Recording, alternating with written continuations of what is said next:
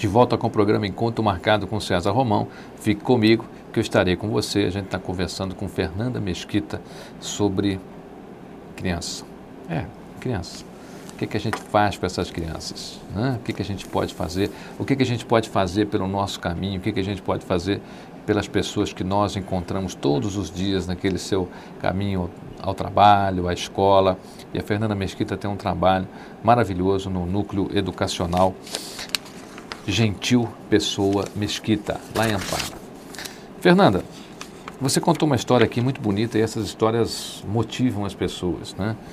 E vocês são baseados lá, como você disse, em sete valores. Cinco valores. Cinco valores. Vamos falar um pouquinho sobre eles. Vamos falar primeiro sobre a verdade. O que, que vocês pregam com relação à verdade? O que, que você pode ensinar para uma criança com relação à verdade? Olha, uh, na realidade a gente faz eles vivenciarem esses valores, tá? Porque cada valor está ligado a subvalor. Mas uh, nós procuramos uh, ensinar, definir, que eles entendam, que eles façam reflexões em cima desses valores. Então, verdade. Então, eles aprendem que verdade, uh, por exemplo, eu vou dar um exemplo para o que a gente fala lá com as crianças. Então, a gente bota lá um, um, uma caixinha e diz: O que, que você está vendo? Ah, eu estou vendo. Cada um está num ângulo, vê ângulos diferentes. Então, a gente explica que nós aqui não, não temos as verdades absolutas. A única verdade absoluta é Deus. E para a gente chegar mais perto da verdade, nós temos que usar algumas ferramentas por exemplo, como uh, a busca pelo conhecimento, como discernimento, como autoconhecimento. Então, através dessas ferramentas, a gente chega mais perto da verdade, que a única verdade absoluta é Deus, né? E qual a idade então, dessa, dessa criança que tem esse contato já com esse tipo de valor que é, que é a verdade? Olha, nós começamos a trabalhar lá com, com as crianças a partir dos cinco anos, tá? mas é, na realidade isso deve ser trabalhado desde que ela nasce. Então, o ideal seria traba ser trabalhado na família, que tivesse uma continuidade na escola, na sociedade. Fernanda, como é que uma criança trabalha com você lá, verdade? De repente ela chega em casa e tem um pai que mente, tem uma mãe que mente. Essa criança, como é que ela reage? Ela pode ser uma transformadora desse pai e dessa mãe? Isso acontece de fato. E ela vai ser uma transformadora do pai e da mãe. Porque, é, na realidade, uma criança é um delegado, né? Se você fala uma coisa para uma criança, olha, é, jogar, jogar lixo aqui é, é feio, é ruim, faz mal para gente. Se ela entender, ela incorpora isso. E ela vai cobrar de você.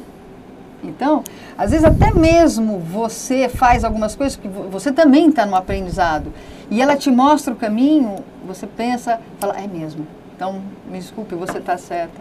Então, é uma troca. O que, né? que um adulto sente quando ele é obrigado a dizer para uma criança, me desculpe, você está certa? Olha, eu vou te dizer o que eu já senti, porque aconteceu comigo, com a minha filha, onde é, existe essa cobrança, onde ela chega e fala assim, e a história dos valores humanos, como é que fica? De repente você para, você pensa, e se ela tem razão, eu acho que tem que sentar, foi o que eu fiz, né? Olha, você me desculpe, você tem razão, é, eu vou te escutar. Porque esse é o nosso aprendizado, a gente não é Deus, a gente tem que tem que aprender também, né? Então o crescimento é conjunto, a gente tem que ter a humildade para reconhecer isso. Quando a criança aprende a verdade, quem sabe o pai aprende a humildade. Também. Pode ser isso? Pode ser isso também. Vamos falar aqui sobre um outro valor. Vamos falar sobre ação correta. Como é que vocês passam uma ação correta para uma criança? Na realidade, todos esses cinco valores eles estão interligados, né? Então, é, se você está indo na busca do conhecimento, você tem condições de agir corretamente. Então, é, a gente mostra para eles que... O que é essa busca do conhecimento? Olha, o que, que é? É você sempre ir mais a fundo nas coisas. Vou dar um exemplo que a Marilu me é, colocou numa das palestras dela, que eu nunca mais esqueci, que eu achei que era fantástico. Tem gente que lê a orelha do livro e diz assim: Ah, eu li esse livro, é fantástico. E tem aquelas pessoas que se aprofundam, gostam muito e ainda lê na bibliografia, onde ela pode buscar mais conhecimento. Então, a busca do conhecimento é isso, não é só ler a orelha do livro e sair discutindo nas rodas sociais sobre o livro e dizendo assim, olha, eu sei tudo sobre isso. Então você sempre está buscando mais, nunca está satisfeito com o que tem e se aprofundando nas coisas. Voltando à ação correta. Voltando à ação correta. Então a gente procura trabalhar com as crianças de que eh, nós estamos interligados. Com o que ele fizer pode voltar contra ele. Então, se ele vai lá, joga o papel no chão, é, vai entupir o ralo, vai entupir o bueiro, aonde que vai encher, vai reverter contra quem, é a rua dele. Então, a gente procura mostrar que fazemos parte de um todo. O... Então, nessa ação correta, você tem aí a lei da, da ação, ação, e da reação. reação. Exatamente. Então, tudo que você fizer, inevitavelmente, volta para você. Então, se você fizer o bem, vai voltar o bem. Se você fizer o mal, vai voltar o mal. Vamos a, ao valor da paz, paz. e amor. Olha, o que, que, que essas crianças podem fazer pela paz? O que, que elas podem receber com relação ao amor? A paz, a gente procura trabalhar com eles, é, é uma das técnicas, a harmonização. Não vamos falar em meditação para a criança, vamos falar em harmonização. O que, que é isso? Alguns minutos aquietando a mente, então, na hora que você aquieta o físico, você, por consequência, está aquietando a mente. Aquietando a mente de uma criança. Hum. Olha, deve ser uma coisa muito interessante. Porque a coisa mais difícil é você pedir para uma criança, senta aqui, fica aqui. Quer dizer, não faça isso. Pronto, ela já fez, porque é, é, é instantâneo, né? Quer dizer, a curiosidade dela, muita gente não entende. Por que, que a criança faz exatamente aquilo que a gente pediu para ela não fazer? é porque ela é curiosa. É por isso. Quando você fala assim, não faça isso, ela vai, puxa, mas por que será? Deve ter alguma coisa aí. Ela vai pela curiosidade, ela acaba fazendo. E essa coisa de aquietar a mente da criança, o que é? Uma meditação? Aquietar, mas sem cortar a criatividade. Depois a gente volta na criatividade. Mas é, é você ensinar a, a eles a ficarem alguns minutos quietos, num som de uma música New Age, e é, com um relaxamento induzido. Então, a gente fala, manda eles fecharem os olhos, relaxar é, o rosto, os olhos, os ombros. Então, tem todo um início, né? Então, a primeira etapa é essa, depois que ele já consegue uma fase, você pula para outra, você já manda visualizar lugares bonitos, é, limpeza, né? tirando angústia. Então, isso... A gente... Como é que é o resultado disso? Tem dado certo?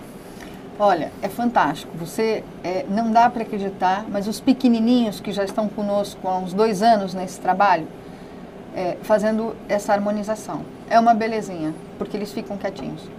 Você tem aqui um último valor humano, que é a não violência. violência. Na realidade, a criança não é violenta, né? Na realidade, ela entra nesse mundo violento, ela entra numa família violenta, ela, ela entra na violência. Como é que vocês afastam a criança dessa coisa da não violência? Olha, quando a gente fala não violência, a gente está falando, não é só na violência física, é na pró no, nos pensamentos também. Porque o teu ato começa no, antes no teu pensar, né?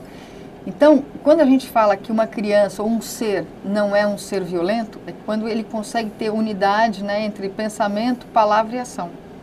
Que ele já se desenvolveu espiritualmente, é isso que a gente quer dizer. Então, o que a gente explica para eles, porque às vezes você não chega a agredir fisicamente, mas você chegou a pensar. Então, isso também influencia. Né? Porque você pode pensar em não fazer, mas amanhã você pode pensar em fazer. Então, a gente ensina que um ser não violento é aquele que não pensa também e não fala. Então, isso tudo é trabalhado com eles. Na realidade, você acha que a, a, a violência ela tem que ser afastada da mente, tem. em primeiro lugar? Sim. Não pensar em matar, não pensar. É, Mas como é que você faz se ela vê isso de noite? Você pega um desenho animado, por exemplo, Fernando. Se você somar os desenhos animados que passam hoje num, num canal qualquer, é, das 8 da manhã até as 4 da tarde, morreram 5 mil personagens. Houve mil socos, é, explosões. Como é que é essa visão? O desenho animado não é tão violento como, como, como uma cena familiar, como uma cena de filme? Não, na realidade é tudo violento e é tudo um absurdo, porque o que acontece? A criança vai recebendo essas informações e vai gravando. E chega um momento da vida dela, ela põe para fora o que ela gravou na mente dela. Então, o que a gente procura trabalhar é justamente tudo o contrário disso. Histórias que tragam fundos positivos, que tragam mensagens positivas, para que numa hora que ela necessite na vida, ela lembre das coisas e, e ponha para fora o que ela gravou.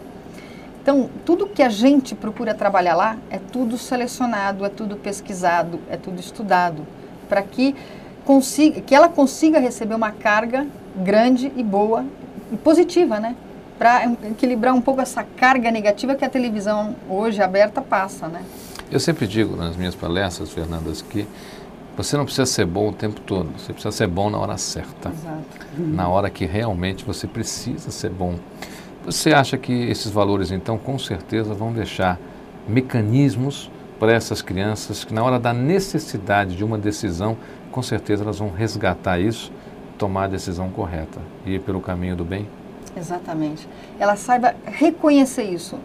É, outro dia chegou uma criança lá dizendo assim: é, Eu briguei com meu amigo, e daí? Eu xinguei ele, e daí? Ah, e agora eu sei que isso não devia ter feito. E o que, que você fez?